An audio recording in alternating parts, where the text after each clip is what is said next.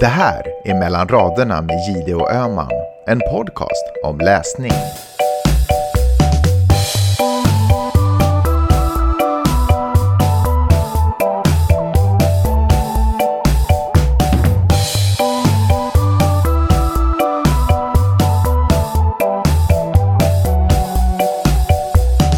Hej Karin!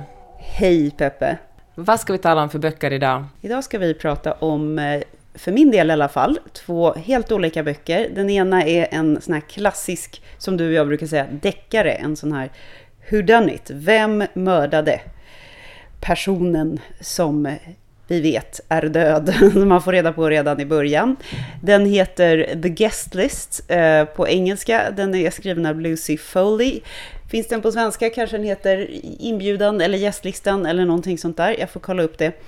Men eh, det är en ung brittisk författare som eh, har specialiserat sig på den här typen av ganska snabbläst underhållning, alltså kriminalromaner. Det låter underbart. Alltså när du säger som vi brukar säga deckare, jag undrar om, om du och jag, vi är sådana som, för jag säger också spontant deckare, men kanske det bara jag, jag har alltid sagt deckare och då heter det deckare och så skiter vi att säga kriminalroman eller spänningsroman eller vad det allt heter. Kanske vi är de personerna som bara säger det har bara funnits kvinna och man och jag vägrar säga några andra kön, vet du. Att, det, jag, tycker, jag tycker hen är ett helt onödigt ord. Ja, så har man alltid sagt. Och så kan man... Ja, fan, vi får fan... eh, Vi kan liksom inte hålla på och upprepa det här i oändlighet liksom, att för oss heter alltid... Ja, jag ser... Ja, från och med nu ska vi veta exakt vilken sorts genre den Okej. boken vi läser är. Det här är en kriminalroman. Mhm. Man kan inte säga thriller, det kan man inte. Det är något annat eller? Eh, I alla fall, det här är en sån här eh, klassisk, ett antal personer på en liten plats och alla har en relation till den mördade personen. Lite så här Agatha Christie. Mm. Och sen så är väl förmodligen deckare helt fel eftersom det inte finns någon detektiv med. Det är ju ingen sån här misantropisk Mm. det. polis människa, utan eh, vi är inne i huvudet på ett antal personer och så klipps det hela tiden. Man skulle vilja att det här blev en film liksom. Och det är eh, en, en bröllopsfest, ett bröllop med tillhörande då eh, fancy fest på någon liten gudsförgäten ö utanför Irlands kust. Eh, och det är ett sånt här högprofilerat, super swanky, vackert eh, mediepar liksom, som gifter sig, som man älskar att hata för att de är så perfekta. Mm. Och den... Fast- ehm, eh, så ska jag ju inte säga vem det är som dör, för det får man inte heller reda på. Man får reda på att det är någon som, någon som dör. Någon som är död, Ah. men inte vem. Så det eh, liksom hör ju till, även om man kan ana. Okej.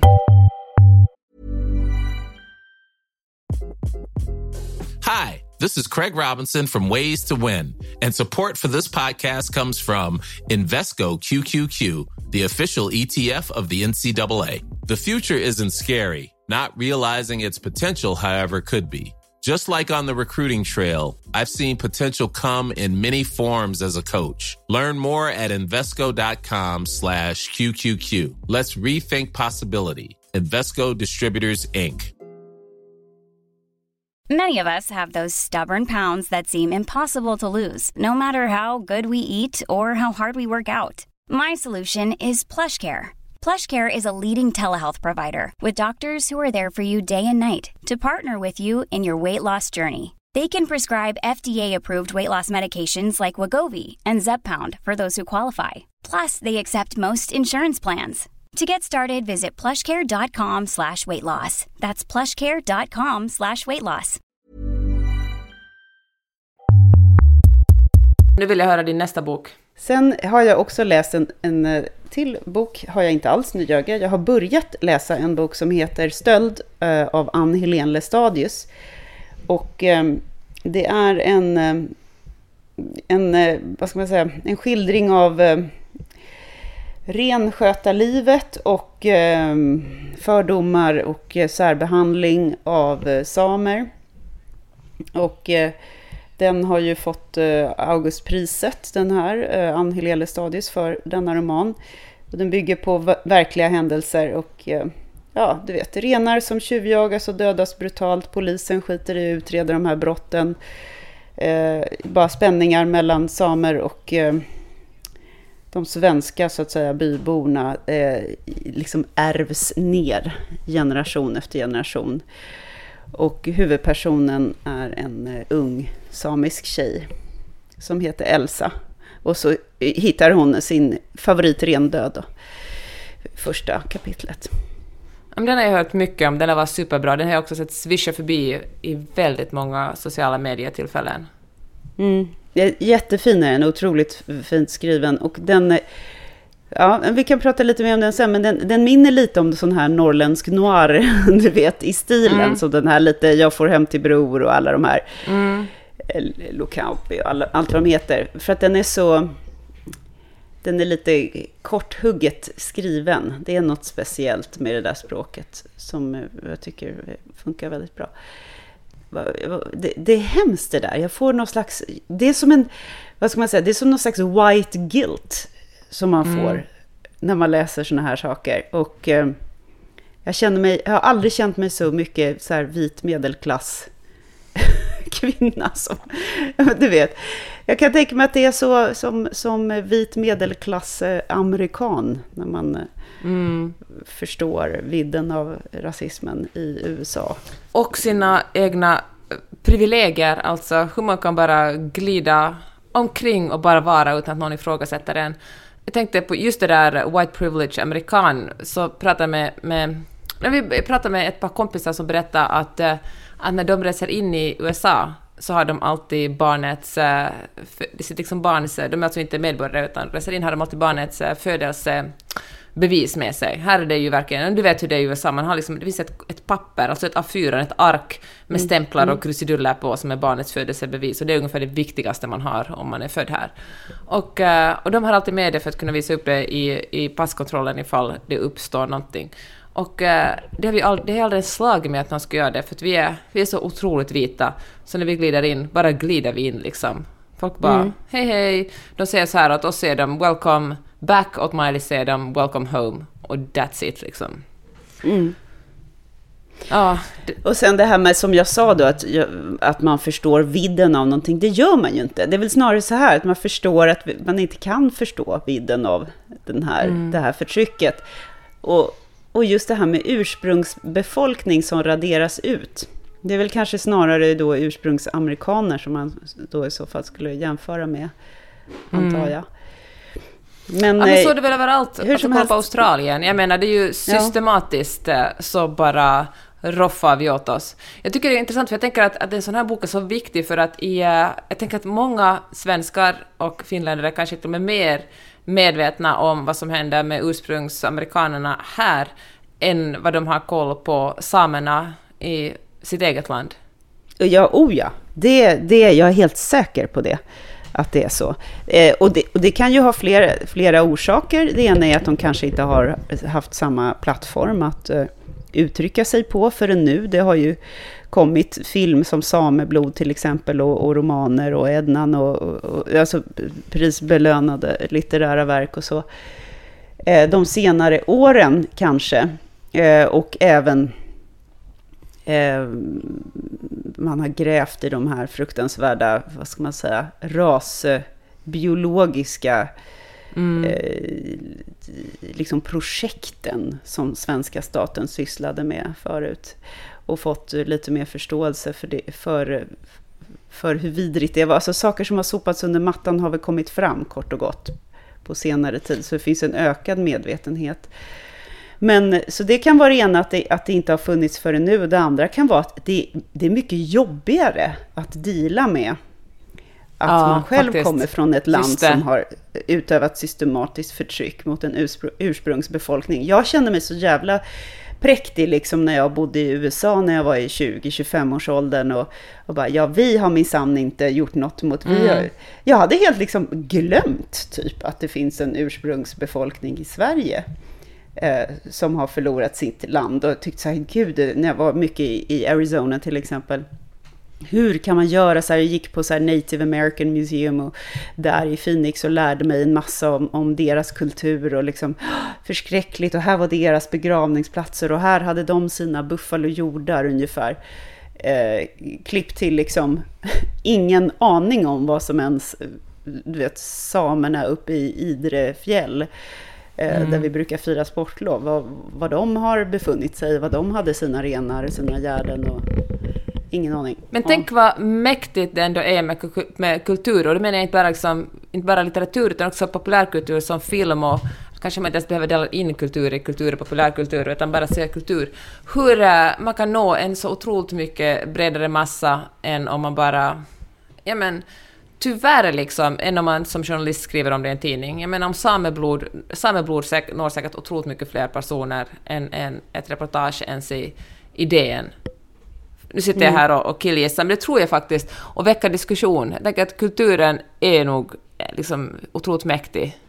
Jag läste i, i DN idag Johan Hilton som, som gjorde liksom en reflektion över att han hade blivit latare, dummare och vad det nu var eh, Ja. under, under covid. Att kulturen har fått en sån jäkla käftsmäll under det här året som gått att vissa menar att det liksom inte kommer kunna återhämta sig. Och jag vet inte, alltså det låter ju som ett helt, förf- helt förfärligt scenario. Vad då ska vi bara sitta hemma och titta på Netflix till tidens ände? Eh, För det första vet jag inte hur sjutton man kan, vad man liksom, hur man kan dra en sån slutsats. Hur man, vad, man, vad räknar man på för variabler? Vad intressant Eh. för alltså precis innan vi började spela in så ögnade jag, det är ju bara morgon här i LA, men då ögnade jag igenom DN och det var den och så klickade jag på den texten, men så ringdes vi upp så jag hann aldrig läsa den. Så du får referera den eh, för mig Ja, nu. bra, det har du fått en liten syntes och behöver du inte läsa. Kan du bara titta på Netflix istället? Ja, exakt. Tack. Nej, men och, och sen för det andra så undrar jag, okej, men vad är då kultur? Vad menar man med det? För att det, det, ku- kulturens, vad ska man säga, massa är väl alltid densamma? Sen har den väl olika innehåll, eller? Eller Ja, vad intressant! Det är som en last där liksom. Ja, precis. Summan av kulturens uttryck är konstant. Han kanske menar det vi kallar finkultur då, eller alltså teater. Då, då Ja. till exempel. Alltså allting som har att göra med att människor samlas i mindre lokaler och tittar på live-grejer. Livemusik och sådana saker. Det Gud vad intressant det där är. Men, men samtidigt hade ju, har ju förlagen rapporterat om att de fått in extremt många manus under pandemiåret. Folk har skrivit som aldrig förr. Och eh, jag fick ett, nu kan jag smyga in här att jag ska komma ut med en bok på Norstedts nästa vår, och då fick jag liksom ett brev, ett författarbrev som alltså från Norstedts, och där de in- beskrev liksom hur året gått, vad gick det bra eller dåligt för bokbranschen just för Norstedts under det här året, och det har gått jättebra. Alltså både fysiska böcker och ljudböcker har konsumerats som aldrig förr, alltså det har sålts över förväntan. Så att folk har väl både suttit hemma och läst och skrivit, så litteraturen har väl haft någon slags äh, uppsving. Men det som, det som jag tycker är intressant här, det som du sa, att, att vi har ju verkligen inte gått på teater, vi har inte gått på konserter, och det finns ju någonting otroligt fint i kolle, den kollektiva upplevelsen. Det är ju någonting som vi totalt har gått miste om. Alltså, det Ja. närmaste kollektiv kulturupplevelse är väl liksom Melodifestivalen. Ja, eller typ eh, Clubhouse eller något sånt där.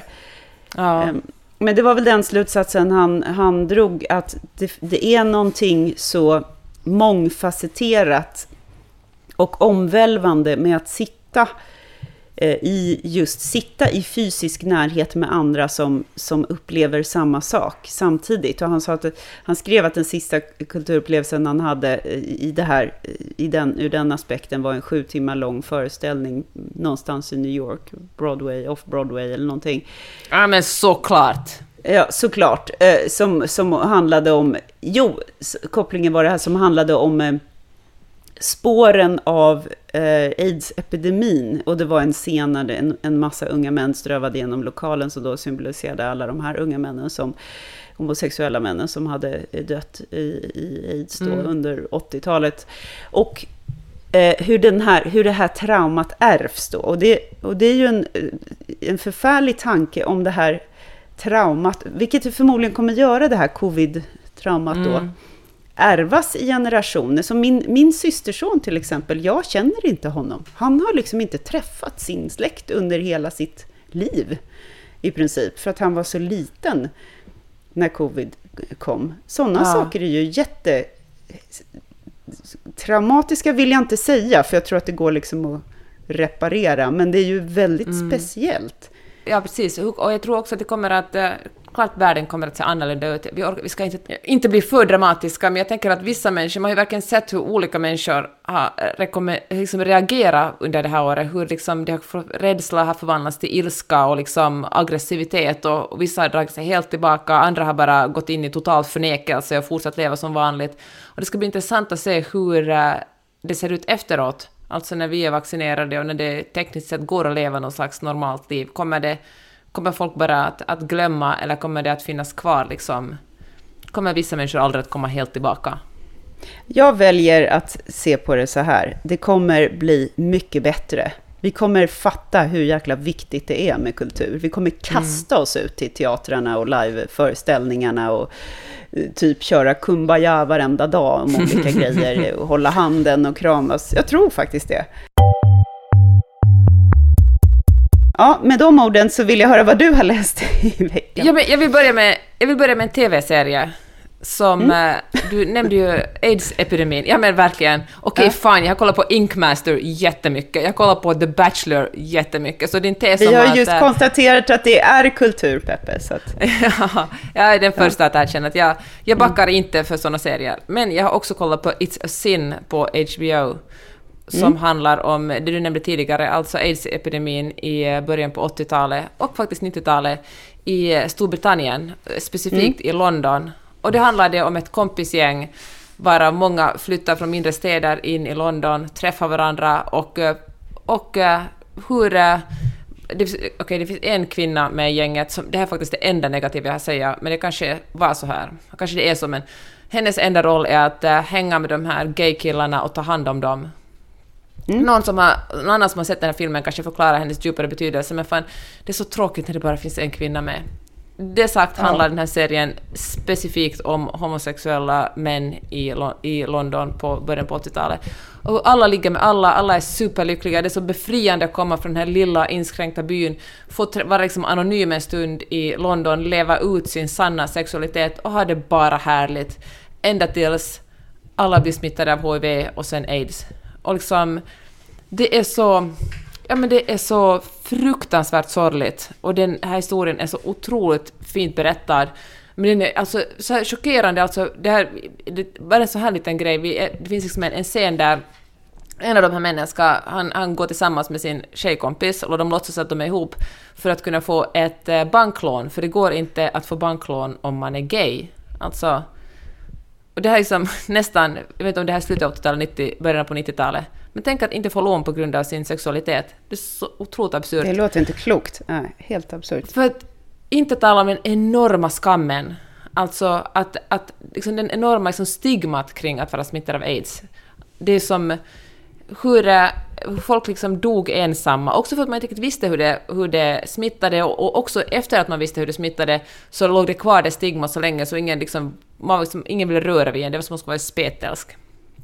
Och eh, jag blev ju, som man gör nu för tiden när man är intresserad av någonting, började läsa på liksom hur... Eh, men hur, jag läste på, går det liksom att... att fanns det någon som överlevde aids? Kunde man få aids, ha aids på den tiden och liksom leva än idag? Och eh, så läste jag på och så kom jag, snubblade jag över en intervju med en man som sa att, att han levde i San Francisco på den här tiden, och eh, som i gaykretsar, och han sa att det var så absurt för folk bara försvann. Alltså, och alla visste vad det här, men folk åkte hem, liksom, dog, liksom, åkte hem till sina småstäder och, och dog där, eller så bara dog de på sjukhus, men ingen talade om det, utan det var bara... Alla visste, nu har man inte sett den på länge, jaha, så han har dött i aids. Det var så, alltså, så fruktansvärt sorgligt, och så vilken... Ja, men i alla fall, It's a Sin, det är bara fem delar, otroligt stark och otroligt sorglig, men väldigt sevärd. Bra tips. Och Jag har faktiskt fått det tipset från flera andra kompisar. Så att ehm, jag blir jättesugen på att titta på det nu. Men är det, må- mår man bra eller mår man dåligt? Det, det är väldigt... Det låter så jäkla spännande med de här kontrasterna av livsglädje och, eh, och eh, död, så att säga. De här tvära kasten. Eller, Ja, men det är precis exakt det som du säger, att det är kanske det som gör den så otroligt stark, för att det är verkligen alla sidor ur livet. Och det är ju inte... Alltså, till och med jag som inte gråter ofta, grät liksom ordentligt i sista avsnittet. Men det var, det var ganska skön gråt ändå, för det var, det var väldigt sorgligt, men det, det var ändå värt det. Det var ändå en... Ibland är det skönt att gråta för någonting som inte handlar om ens egna problem. Att bara liksom... Jag tycker att det borde vara som ett sånt där Beck- Bechdel-test fast med känslor. Om det kan röra en tuff finländare till tårar, då vet man att det funkar. Men jag har faktiskt också läst. Jag har läst otroligt spretigt och jag har liksom plockat upp böcker som jag bara har kommit halvvägs i förut. Jag har liksom läst om böcker. Som för några veckor sedan så pratade jag om Tone Schunnessons Dagarna, dagarna, dagarna och berättade att jag hade lyssnat på den. Och jag tyckte så mycket om den så jag bestämde mig för att också läsa den. För jag hade också den, för jag hade fått, fick med mig den i bokformat från, efter att jag kom hem från, från Sverige i, i julas. Och när jag läste den insåg jag hur otroligt mycket jag hade missat genom att lyssna på den. Jag är faktiskt en väldigt dålig ljudbokslyssnare. Jag, Men kan ju jag- bero på att du somnar hela tiden. ja, så är jag verkligen. När jag, jag lyssnar ju bara på kvällarna, så använder jag ofta typ en kvart att välja bok. Jag bara, nej, den här verkar inte bra. Jag vill ha en bok som verkligen har minst, vet du, åtminstone fyra poäng på BookBeat, helst över, eller stjärnor, vad man nu gör där. Och sen väljer jag, väljer, väljer, väljer, sätter på den, somnar efter 30 sekunder. Det är liksom min kväll, varje kväll. Ja. Men eh, dagarna, dagarna, dagarna var liksom faktiskt ännu bättre när jag läste den. Det får verkligen plus. Vilket, vilket, det är en så otroligt, både osympatisk och kanske just därför så otroligt mänsklig huvud, liksom, huvudperson där. Man liksom tycker om henne och hon gör saker som inte är särskilt trevliga utan bara är egoistiska och uh, konstiga, men det finns ändå någonting väldigt sympatiskt och uh, mänskligt i henne. Jag tycker det är en konst att, att kunna skriva en, en sådana personer. Men det slår mig när du säger det här att, att det, kanske har, det kanske har någonting att... Det kanske finns en koppling, den här läsupplevelsen kanske blir en sån där helhetsupplevelse som är delvis fysisk på ett annat sätt. När, Apropå det här med Johan Hilton. För att jag håller både på och lyssnar på Stöld eh, och läser den samtidigt. Eh, och inser, jag blir liksom, nu blir jag lite irriterad när jag ska gå ut med hunden och så ska jag hitta det där partiet där jag var i boken och så ska jag lyssna på det. Och sen så kommer jag in och så ska jag sätta mig eh, och läsa. Eh, och jättemysigt och så, men så inser jag att gud, det har, jag har ju inte kommit någon vart. Det går Ja, jättelångsamt när någon läser. Jag läser så jäkla fort. Och sen, sen så tycker jag att det är otroligt, otroligt mysigt att hålla i den här. Jag sitter och klappar på den nu, för den har en sån här struktur eh, på... Det är en ren, otroligt snyggt omslag är det, måste jag säga. Ehm, av Sara R. Acedo som alltid gör så himla, himla fina ehm, omslag. Det här är Romanus och Selling som har gett ut den här boken. Det, det är någonting med att hålla i den. Liksom. Mm. Eh, ja, det var bara en liten, eller, eller Nej, men- utlägg om det. Nej men jag håller verkligen med om, och det fan var smart av dig att dra ihop det med, med Johan, Johan Hiltons analys kring det, att verkligen fysiskt uppleva någonting istället för att sitta ensam och titta på en skärm. För jag känner precis samma sak med, med böcker, läser jag dem, håller jag i en bok så minns jag mycket mer och kan så leva mig in i den mycket mer. I och för sig, om jag lyssnar på en podcast eller en bok när jag är ute och går eller springer, då kan jag nästa gång jag går på exakt samma plats eller, eller till och med kör förbi den, då kan jag komma ihåg vad som Ja. sades i den boken och podden. Har du också det? Det är så sjukt. Ja. Ja. Det är så sjukt. Det kan liksom nästan förstöra, för jag lyssnar mycket på så här skräckgrejer också, så Ja. ibland kan det förstöra en hel upplevelse när jag så går förbi en litet vackert skogsparti, så bara, åh gud, det var det här obehagliga partiet Ja. i någon skräckhistoria. Eh, jo, men sen det här med böcker också, man får ju en relation, eller jag får i alla fall liksom som en relation med boken, och jag har ju, som du vet, sorterat min bokhylla i färger. För att Ja, det är så det är otroligt lätt att komma ihåg eh, hur, liksom, ja men den här boken den är eh, beigegrå med röd liksom, titel, text. Ja men då vet jag var den ska stå. Så när jag går ner och ska hämta den här boken i, i bokhyllan så vet jag att den är uppe till höger där alla beigea böckerna är till exempel. jag är ju journalist och jag skriver, folk blir ofta när jag ska intervjua någon och folk säger men herregud, ska du inte spela in den här intervjun? Och jag spelar oftast in den, men jag vet att om jag skriver ner den för hand, inte på datorn utan liksom i ett litet, jag menar sådär som Tintin gjorde liksom på 50-talet. Åh, skriver har ner du det i en mitt lilla sån block. moleskin Ja. typ? Ja. Ja, jag det är har så coolt. Ja. Har du också en sån, här, en sån där hatt som Tintin och så står det press på ett kort som du har stoppat in i hattbandet?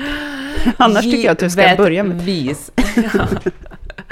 Men då kan jag faktiskt komma ihåg Ja, men jag fattar det. Jag intervjun. älskar att skriva för hand. Nej, men det är Ja. ju muskelminne. Det, det är ju som man tjatar på sina ungar när de ska göra läxorna, att du ska skriva stödord. De bara, va? För det finns inte för den yn- yngre generationen, i alla fall väldigt unga, liksom att då skriva för hand om någonting. Försöker jag förklara att då kommer du komma ihåg, du kommer få en känsla liksom.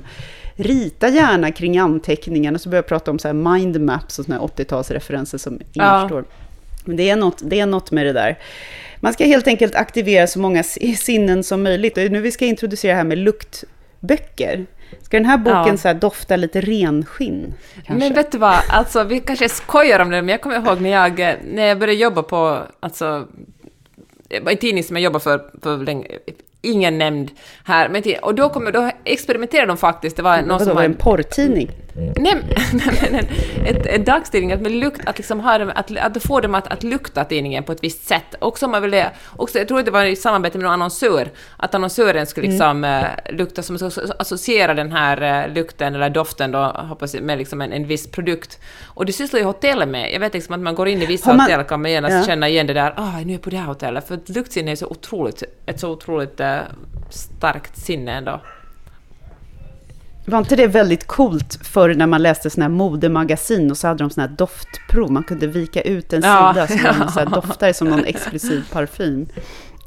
Just det. Ah, ja, men hördu, Ja, men nu har vi en ny produktidé så vi kommer bli rika. Idag har vi en kul samarbetspartner för alla er som älskar böcker. Det är Memira. Vet du vad det är, Peppe? Nej, berätta, vad är det? Memira gör ögonlaser. Är det inte helt bisarrt att man fortfarande väljer att, att ha dålig syn 2021? Ja, men alltså lite läskigt också att de ska gå in och peta i ens ögon. Ja, nej, alltså, jag kände likadant tills jag dels läste på, dels har jag faktiskt gjort ögonlaser. Jag var lite så här pionjär, gjorde det för 20 år sedan. Eh, men nu är tekniken så mycket bättre så nu gör man en sån här noggrann undersökning hos optiker eh, då för, hos Memira och så tar det cirka 45 minuter och sen så efter det så fattar man själva beslutet. Själva operationen, den tar tre minuter. Va? Är det sant? Det är tre minuter och så är man klar. Nej, men alltså om man är under 45 så gör man ögonlaser och är man över 45 som jag, det vill säga, så byter man lins permanent. Okej, men hur är det sen efteråt? Ligger man liksom nerbäddad och är skör och, och trasig? Man är lite skör efteråt, men det är man ju oavsett vilket ingrepp man gör. Men jag kan säga att när jag gjorde det och så vaknade jag dagen efter så letade jag efter mina, du vet, famla efter mina glasögon i vanlig ordning. Och eh, det var så sjukt att jag gick och la mig med dålig syn och sen så vaknade jag upp och kunde läsa liksom undertexterna på tvn som när jag var barn. Det var helt obeskrivligt. Och så slapp jag hålla på med linser och glasögon och det var fantastiskt. Eh, Otroligt lyxig känsla. Men är inte jättedyrt då? Ja, men det kostar ju lite, men det är inte speciellt mycket dyrare än att ha designbågar och glas och du vet, linser eller, eller så. Sen så finns det, hos Memira så finns det uppläggningsplaner för avbetalning om man vill. Okej, men låter ju superbra. Ja, jag skulle kunna prata ihjäl mig om det här för att det är så himla bra. Jag skulle vilja göra det igen om jag kunde, men för mig är det ju då linsbyte som gäller i så fall. Men vi måste ju podda lite, så vi fortsätter. Okej. Men hör du, vi har väl ett eh, erbjudande också, kan du berätta om det? Ja, för er som lyssnar på mellan raderna så har vi ett erbjudande till bara er. Vi bjuder er på en undersökning. Då går ni in på memira.se VIP-inbjudan, VIP med ett P. Eh, och så bjuder vi på undersökningen. Vill man läsa mer om Memira så går ni in på memira.se. Okej, jag ska kolla in det här genast när vi spelar in. Gå alltså in på memira.se VIP-inbjudan, VIP med ett P, och då bjuder vi på undersökningen. This Mother's Day, celebrate the extraordinary women in your life with a heartfelt gift from Blue Nile. Whether it's for your mom, a mother figure, or yourself as a mom, find that perfect piece to express your love and appreciation. Explore Blue Nile's exquisite pearls and mesmerizing gemstones that she's sure to love. Enjoy fast shipping options like guaranteed free shipping and returns. Make this Mother's Day unforgettable with a piece from Blue Nile. Right now, get up to 50% off at BlueNile.com. That's BlueNile.com. Millions of people have lost weight with personalized plans from Noom, like Evan, who can't stand salads and still lost 50 pounds. Salads, generally, for most people, are the easy button, right? For me, that wasn't an option. I never really was a salad guy. That's just not who I am. But Noom worked for me. Get your personalized plan today at Noom.com. Real Noom user compensated to provide their story. In four weeks, the typical Noom user can expect to lose one to two pounds per week. Individual results may vary. Wow. Nice. Yeah. What you're hearing are the sounds of people everywhere putting on Bombas socks, underwear, and t-shirts made from absurdly soft materials that feel like plush clouds. Yeah, that plush. And the best part? For every item you purchase, Bombas donates another to someone facing homelessness. Bombas. Big comfort for everyone. Go to bombas.com slash ACAST and use code ACAST for 20% off your first purchase. That's bombas.com slash ACAST. Code ACAST. Nästa bok är Shaggy Bane som jag nämnde i julas när vi spelade in men eftersom den inte hade kommit ut i Sverige ännu som översättning, jag fick bara ett förhandsexemplar, så vill jag inte tala ihjäl den. Men nu i mars borde den komma ut, så nu tänker jag bara köra på och prata om den, för jag tyckte väldigt mycket om den uh, läsupplevelsen. Den mm. utspelar sig i uh, också Storbritannien, fast i Skottland. Shaggy Bane heter den och det heter också huvudpersonen som eh, när vi får lära känna honom är det i början på 90-talet och då ser han tillbaka på sin uppväxt och uh, han är då drygt 20. Han heter egentligen så, Hugh, eller hur? Hugh, hur man nu uttalar det, som Hugh Grant. Ja. ja, det tänker jag inte uttala i den här podden, det får du stå för. Men, jag kan eh, inte heller uttala det. Ja. Men det är därför han kallas för Shug i alla fall. Ja, ja för att jag ska kunna uttala det mellan raderna på det. Och, eh, och, han, eh, och så berättade han hur det var att växa upp i det otroligt fattiga Skottland. Och jag tänker, jag, jag vet jag, jag sa det här när, vi, när jag småpratade om den i julas, men alltså jag tänker väldigt mycket på den här ängeln på sjunde trappsteget som utspelar sig i ett otroligt fattigt Irland. Och, eh, men Shaggy Bane utspelar sig alltså i ett otroligt fattigt Skottland med med, under Margaret Thatchers styre. Liksom. Och Margaret Thatcher, för alla vi som har som har läst historia och politik eller kollat på The Crown vet vi att Margaret, Margaret Thatcher hon tyckte att folk får fan bara skärpa sig och drog in på väldigt mycket alltså socialt, alltså, social, alltså pengar för arbetslöshet. Man tycker att istället för att få vara sjuk eller arbetslös så skulle man bara få en kick i baken och inte där pumpa staten på pengar. Väldigt amerikanskt sätt faktiskt att tänka och bara skaffa mm. sig, kan man, kan man säga skaffa sig ett jobb. Shaggy är då yngst i en familj, han har en stora syster som fattar att det här kommer att gå åt helvete, så när hon är typ 18-19 då gifter hon sig och, och flyttar till Sydafrika för att hennes man har fått jobb där i någon slags gruva. Han har en, en storebror som är ganska konstnärlig till sinnes, men han kommer liksom aldrig till skott. Han har liksom bara inte den, det självförtroende, det kulturella självförtroende, vad man kan säga. Liksom han bara...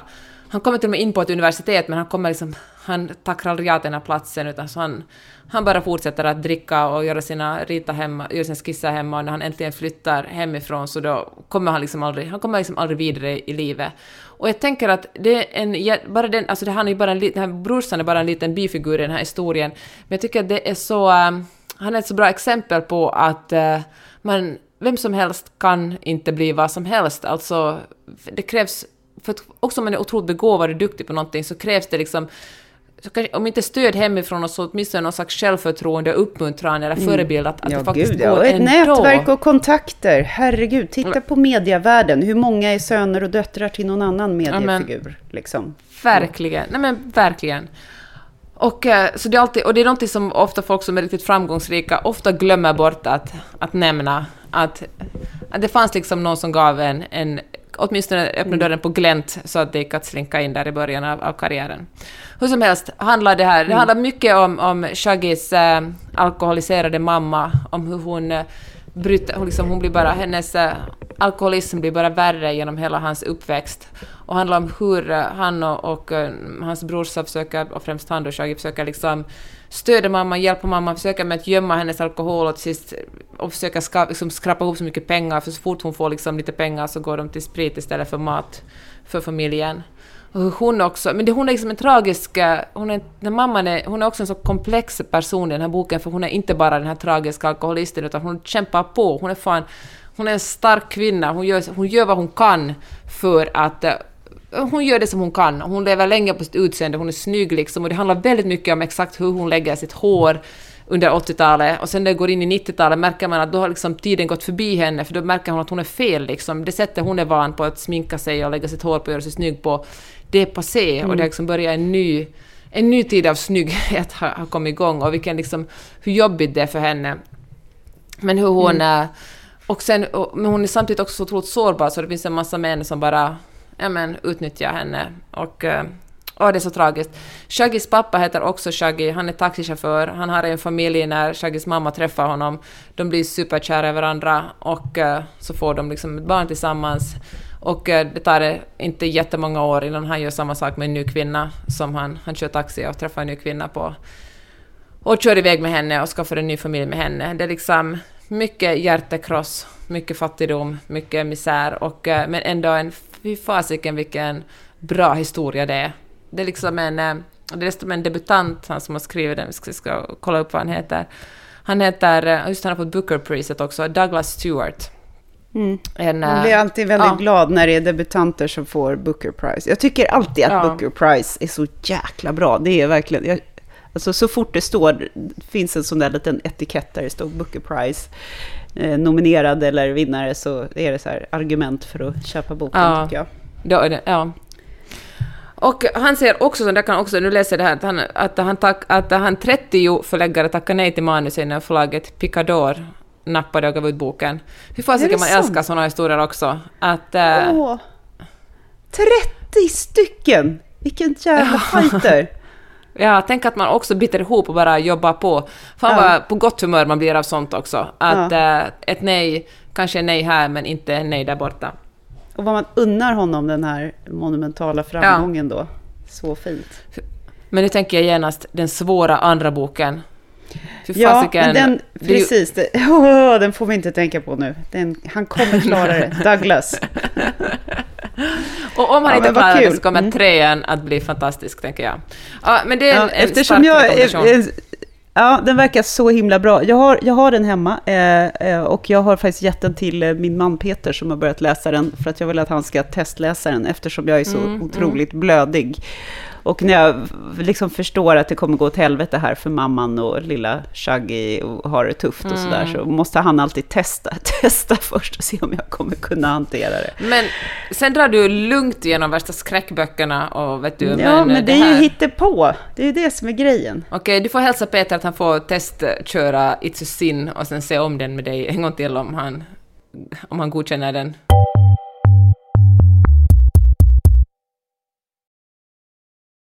Men ska jag dra lite om den här bröllopsfesten då, som den heter Ja. på svenska? Eh, The Guest List. Allra första gången jag nämnde The Guest List, då tänkte jag så här, hoppas det är en relationsroman som handlar om en bröllopsmiddag, där man får veta allting om alla par och eh, också singlar och alla på den här bröllopsfesten. Svar ja, ja, den är så snaskig. Det här är liksom und lättviktig underhållning och eh, ibland är det bara precis vad man behöver helt enkelt. Ja.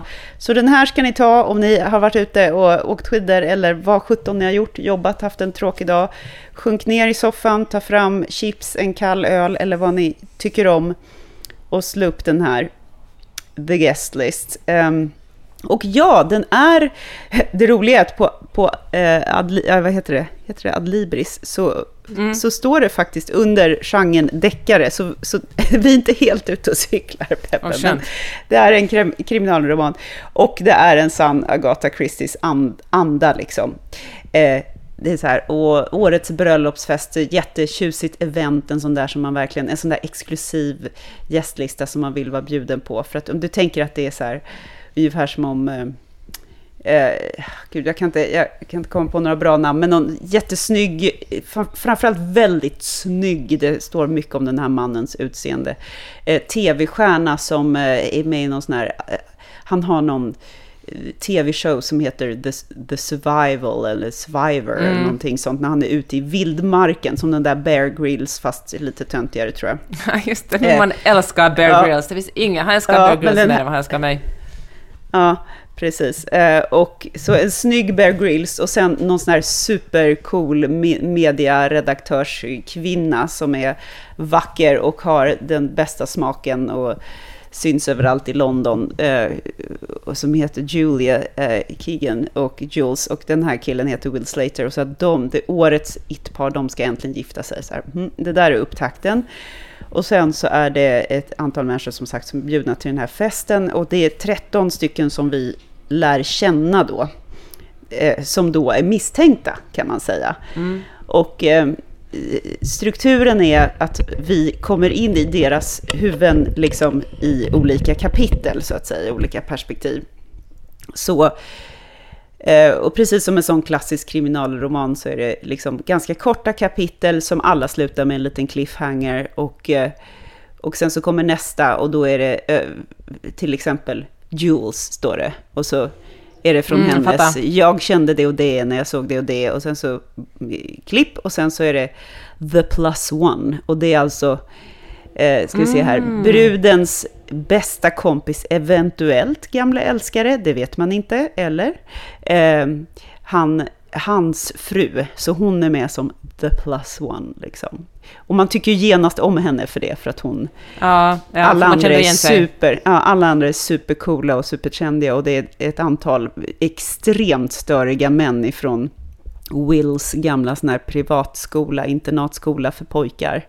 Som är så här rika, brattiga, liksom, förvuxna brats, eller vad man ska säga, så här 30-åriga assholes, kan man säga. Mm, Som, som, som är då hans såna här, eh, ja, ushers, eh, men som hans liksom gäng med, med kompisgäng. Som alla har någon roll i, i bröllopet. Och sen är det hennes syster, Jules syster, eh, som har en väldigt komplicerad re- relation till eh, eh, dem då, br- brudparet. Och, ehm, Såklart. såklart.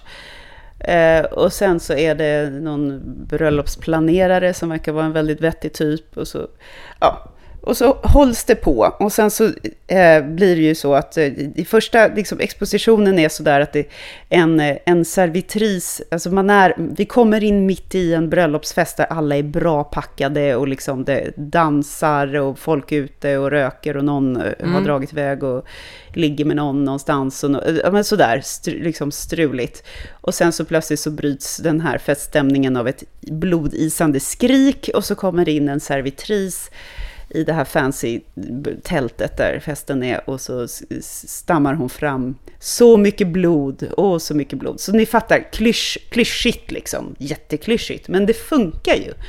Alla elementen finns där liksom. Okej, och då väcks ju nyfikenheten såklart.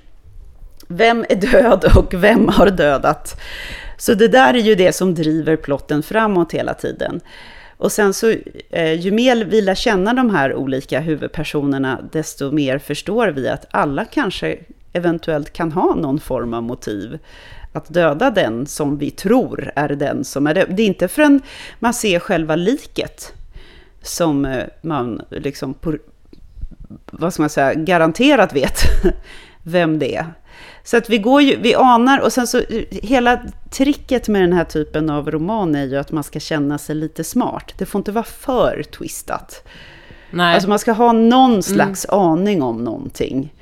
Det får inte bli en sån där twist så att man bara, eh, what? Nej, Liksom. för man vill inte känna sig dum eller... Nej. nej. verkligen. Eh, nej, Man får känna sig att, ja, man vill klura ut det, men det får inte vara som en, en, eh, en vändning som är helt omöjligt att, att, att, eh, Nej. att veta. För då, alltså om det ploppar fram någon slags alien eller liksom något helt övernaturligt element, då är man såhär, men vad fan. Det var bara en dröm.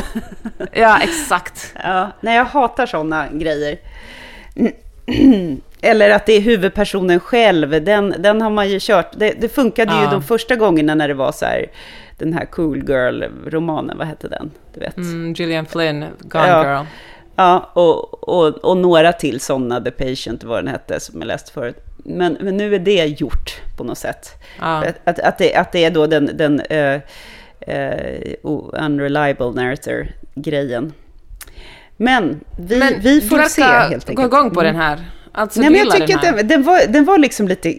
Den var ju klyschig och den var ju så här bara... Åh, Eh, det där hade du kunnat säga på ett bättre sätt. Men den är så effektivt eh, intrigdriven att det funkar som, som underhållning, tycker jag. Sen är jag så fascinerad, som du vet, av struktur, liksom, narrativ berättelsens struktur.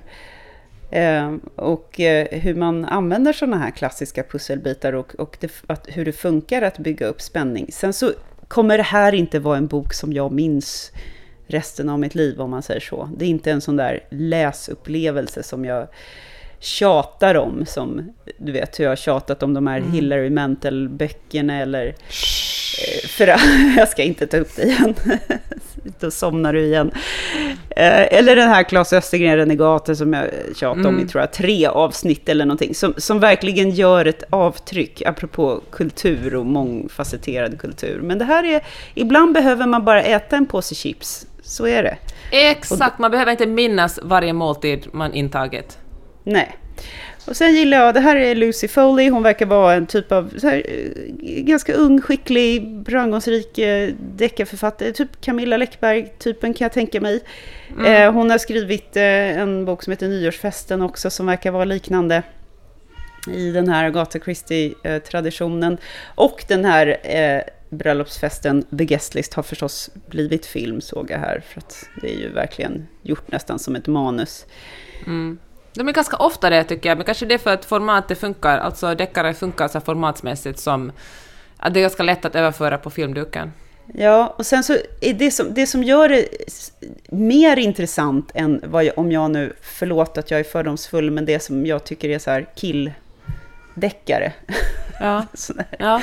Eh, är att det inte är så mycket detaljer om olika vapensorter och olika grejer, utan det är mycket mer, det är mycket så mer snask. Så funkar en fallskärm! Låt oss gå in ja, på precis. det. Låt oss prata om den här fallskärmen i tio Nej, utan det är mycket mer snask om de här relationerna. Man vill ju veta, har Charlie faktiskt legat med Jules och vet mm. Hanna om det eller inte? Eller kommer de där två som flörtar börja, kommer det hända något här under festen? Och den, han, han som har med sig kokainet, kommer han bjuda den här personen? Och då kommer det ta hus i helvete, för kommer... Så det är massa sånt här snask liksom, som gör att det blir... Mm en bladvändare ja, jag, så. Jag blir sugen på att läsa den också för att jag är sugen på att läsa någonting som verkligen... Vet du, en bok som man vill läsa vidare Man går och längtar lite för att man, är, man vill veta hur det, vad som kommer att hända. Är det en, ja. jag tar ett kapitel till bok? Ja, lite så. Precis. Det är lite Bra. som att binge-titta på en, en serie. Ja. Den är väldigt väsensskild skulle jag säga från den här stölden av Ann Helene Lestadius som jag också läser. Även om det också handlar om en form av mord Alltså, det är ju en, re, det är en ren. Det är en död, en död kropp som hittas i det första kapitlet. En, en ung renkalv.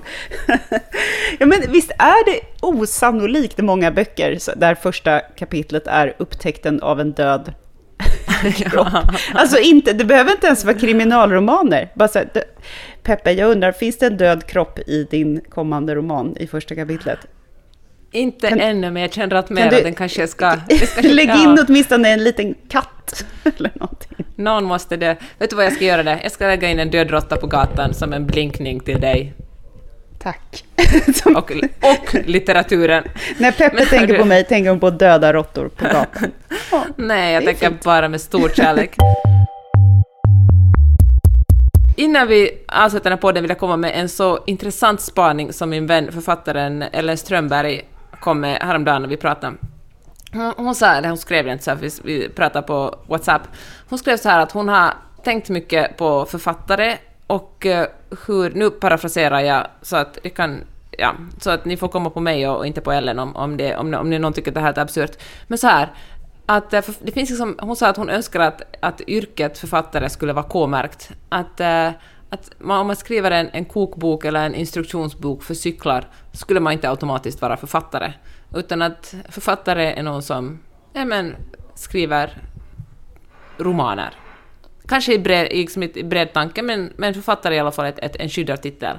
Och så skriver hon så här att folk som är riktigt duktiga på att skriva böcker, de har en sorts gehör som eh, riktigt duktiga musiker har, eller musiker, folk som jobbar med musik har, eller konstnärer som är men, professionella konstnärer. Någonting som, som bara finns eller inte finns. Och uh, så, skriver, så beskriver hon det. Man tror att det är normalläge, för alla vet hur bitarna ska sättas ihop för att göra något intressant eller estetiskt eller ens förståeligt. Men det är fan inte. Att det handlar inte bara om grit eller sittmuskler. Alla har bara inte den ådran. Vissa människor har den, andra inte. Punkt slut. Sen betyder det inte att någon som är helt omusikalisk inte skulle kunna skriva en låt genom att bara kämpa sig igenom den, men det kommer aldrig att nå upp riktigt den där uh, riktigt bra nivån. Mm-hmm. Det var Jag tyckte det var intressant. en, visst var det det? Jag har tänkt på det hela dagen sen vi pratade med varandra om det. Men jag är inte helt säker på att jag håller med. Eh, men det vet ju inte jag, eftersom jag inte är författare. Så det kanske är så att jag inte vet hur det är att ha den här ådran. Men däremot håller jag med, jag håller med henne väldigt mycket i att, att, att vara författare är att vara skönlitterär författare. För, för mig i alla fall. Jag menar, Mm jag skulle aldrig drömma om att kalla mig författare för att jag har skri- spökskrivit ett par eh, fackböcker. Liksom. Då är man skribent, tycker jag. För det är en helt annan grej. När man lägger ut hela sitt hjärta på det här, på det här vita Mm. pappret. För det, det, det, det kräver någonting annat. Det kanske är jättesnobbigt och elitistiskt. Att, sen, sen menar jag inte att alla kan, kan vara fackboksförfattare eller spökskriva eller så, för att det krävs, en, det krävs också en begåvning för det. För att göra det bra och Såklart. intressant och effektivt. Men det är en annan typ av begåvning kanske. Ja, nej, men nu sitter ju jag ändå och håller med henne. Trots att jag protesterade från början. Mm. Men hon Men, är eh, väldigt smart. Men eh, jag, så, mycket, så mycket som jag har hört att, att det här med sittmuskler och grit och så spelar in, så vill jag ändå inte diskontera. Alltså, det måste ju ändå finnas där. Ja, men det är klart, det. man kan ju inte bara... Absolut, det är klart, det krävs ju också... Man kan inte det, bara liksom drabbas bara- av den, den di- divine liksom, inspirationen och så bara flödar Nej. ut. Utan Nej. det är väl en kombination. Och det är väl därför det finns så få författare. För att det är inte, det är helt enkelt för jävla svårt jobb. Så att de Eller ska ha cred. Eller finns det för många författare ändå? Nej, gör det det? Det tycker inte jag. Eller hur, Nej. hur menar du då? Nej, vet du vad, det gör det inte. Nej, fan, det gör det faktiskt inte. Jag tycker att det finns... eh, nej, alltså... Ja, fan, jag vet inte riktigt vad jag ska säga om det finns för. Det var en konstig sak att säga. Jag tycker att det är underbart att folk köper böcker och läser Särskilt av en böcker. författare. Däremot kan jag med säkerhet säga att det finns alldeles för många PR-konsulter. Nu är det sagt. Men det finns bara en riktigt bra. Tack. Och det är du, Karin Gide. Fackboksförfattare och PR-konsult. Och poddare och en kär vän. Hör du, jag har saknat dig enormt mycket. Vi kommer att spela in den här podden i lite mer regelbunden takt från och med nu. Det har aldrig sagts förut, säger jag det. Du sa det på ett mer övertygande sätt än någonsin Ja. tidigare. Ja, jag håller med. Jag saknar dig enormt mycket. Det är oerhört roligt att spela in den här podden och det kommer vi fan i mig fortsätta med genom alla virus, eh, pandemier och allt vad det nu må vara. Eh, puss och kram på dig och tack för att ni hänger med oss allihopa. Glöm inte att eh, följa oss på Mellanraderna-podden eh, på Instagram och mejla gärna på mellanradarpodden at gmail.com. Bra sagt. Och om ni gillar den här podden får ni gärna tipsa en vän om den. Vi hörs nästa vecka. Det gör vi. Kram, hej då! Du har lyssnat på Mellan raderna med Gide och Öman. En podcast om läsning med programledarna Karin Gide och Jeanette Öman. Glöm inte att du kan mejla dem på mellanraderna-podden snabel gmail.com. Hej, det är Danny Pellegrino from Everything Iconic. Ready to upgrade your style game without blowing your budget? Check out Quince. They've got all the good stuff shirts and polos, activewear, and fine leather goods, all at 50 to 80% less than other high end brands. And the best part? They're all about safe, ethical, and responsible manufacturing. Get that luxury vibe without the luxury price tag. Hit up quince.com slash upgrade for free shipping and 365 day returns on your next order. That's quince.com slash upgrade.